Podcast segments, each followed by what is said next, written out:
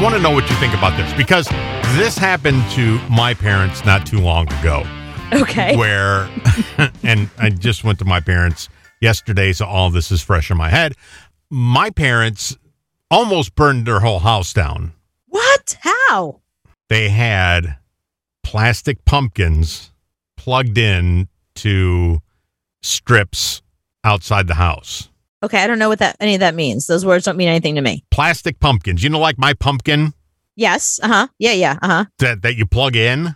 They had many of them outside, and they were all plugged into extension cords.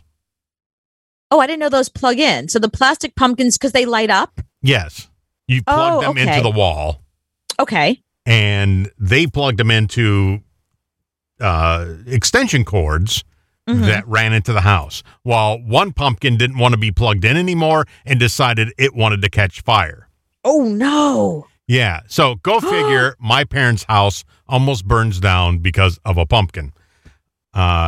In July. That's my favorite part. Now, this was around Halloween time. Oh, okay. Because, you know, if people don't know this about you, it is Halloween at your house 24/7. There are always pumpkins lit. There's always skeletons out. There's a pumpkin right here. There's a pumpkin and a skull and yours. I'm well aware. I lived with you. It is Halloween 24/7. Right. So my parents are the same way. So they probably had this stupid thing plugged in way before Halloween or way after Halloween. I can't remember when the place burned down, but it burnt the whole garage down. It burned half the house down. Oh, my God. So they actually, I thought they almost burned down the house. They did burn down the house. They did burn down the house. So it's been going nonstop with the insurance company now. So the insurance company had to come out, build them a whole new garage. They had to re-side the whole house.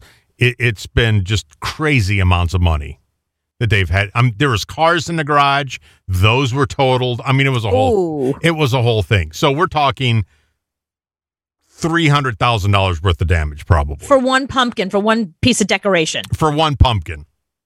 Okay. And it's not like it's the fault of the wiring in the house. It's not like it's something, a lightning bolt hit the house. It was a pumpkin. It was a plastic pumpkin that almost destroyed the whole house.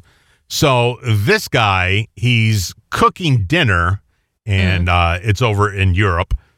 And he decided to cook a steak in a toaster. I've seen people do that before. Yeah, you put the steak in the toaster and you put it down, and that's how you get. It's pretty stupid to do that because no, put some tinfoil underneath it. No, the toaster ovens are now ovens. The oven part is the. I get the toaster oven part. This was a toaster. Oh, actually, like the way you put toast in, you push the lever down. Press the lever down. Oh my God! He put a steak in the and pushed the lever down. That's a dumbass, yeah. Mm-hmm. Okay, so kind of like... That's why there's warnings on balloons. Right, so this is kind of like...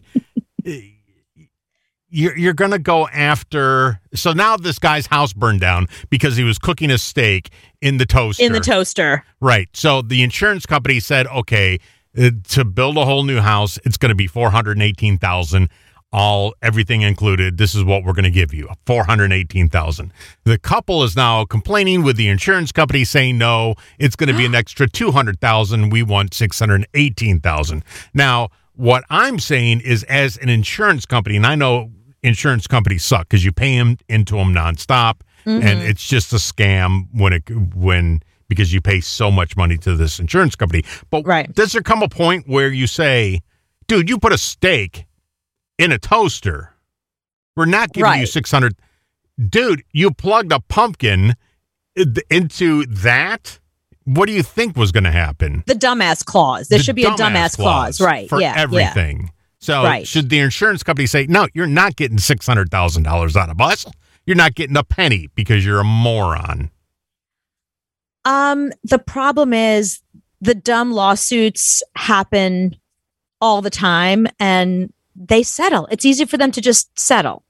You know what I mean? Yeah, there should be a dumbass clause. It's one thing if the toaster you were making toast and it blew up, that shouldn't happen. But if you're misusing a product, again, that's why there's warnings on plastic bags, do not put over your head. You know, that's why there's warnings on radios, do not use while you're in the bathtub kind of stuff. But there's no warning on a toaster that says you can't put a steak in it. I bet there is. And there will certainly will be now. But I'm telling you, have you ever gotten like products and they have the weirdest, they come with the little booklets or they come with like, you know, if you, I usually look online, but a lot of times they come with an actual booklet and it gives you the things that you shouldn't do. And it's usually obvious stuff like don't use this hairdryer while you're in the shower. What? You got to tell me not to use a hairdryer in the shower? Mm. But yeah, apparently they got to tell you not to use a hairdryer in the shower because there's dumbasses out there doing that stuff. You know, I remember in New York City years ago, this infuriated everybody. There was this dude. He was really drunk. I mean, wasted drunk. Fell into the subway. Train hits him, severs his leg. He sued the city and got something crazy like $9 million. Mm-hmm. And everyone was like, wait, the guy was drunk. Yes, but the guy behind the counter selling the tickets, selling the Metro cards, should have not allowed him in, was the argument. So the city, my money, settled with him for $9 million. Yeah, well, so he could have bought a Metro card in a machine, too. The machine's not going to tell you you're couldn't. Drunk. Back then you couldn't. Yeah, that didn't exist. But then. Now the machine's not going to tell you you're drunk. And you could easily fall into a train. No, but that's now. I'm talking about then. There was a person in the booth, mm-hmm. and the argument was the person in the booth should have said to him, "You're too drunk." Mm-hmm. But you can't. You're too drunk to what? Take a train? No, ride a train. How else I get home? Right? You want me to drive? I'll be. I got a car outside. I'll be happy to take that car home instead. Maybe take someone out with me. Yeah, I mean, I can see not getting on a plane, but getting on a subway. I just think everybody on the subway's drunk. If you say you can't go on the subway drunk, then nobody's going to ride it. There was a famous case in Los Angeles where this guy was behind his neighbor's car and the neighbor backed up over his hand and damaged his hand like irrevocably. Like the guy can't use his hand anymore. And Los Angeles awarded him $74,000 plus medical expenses.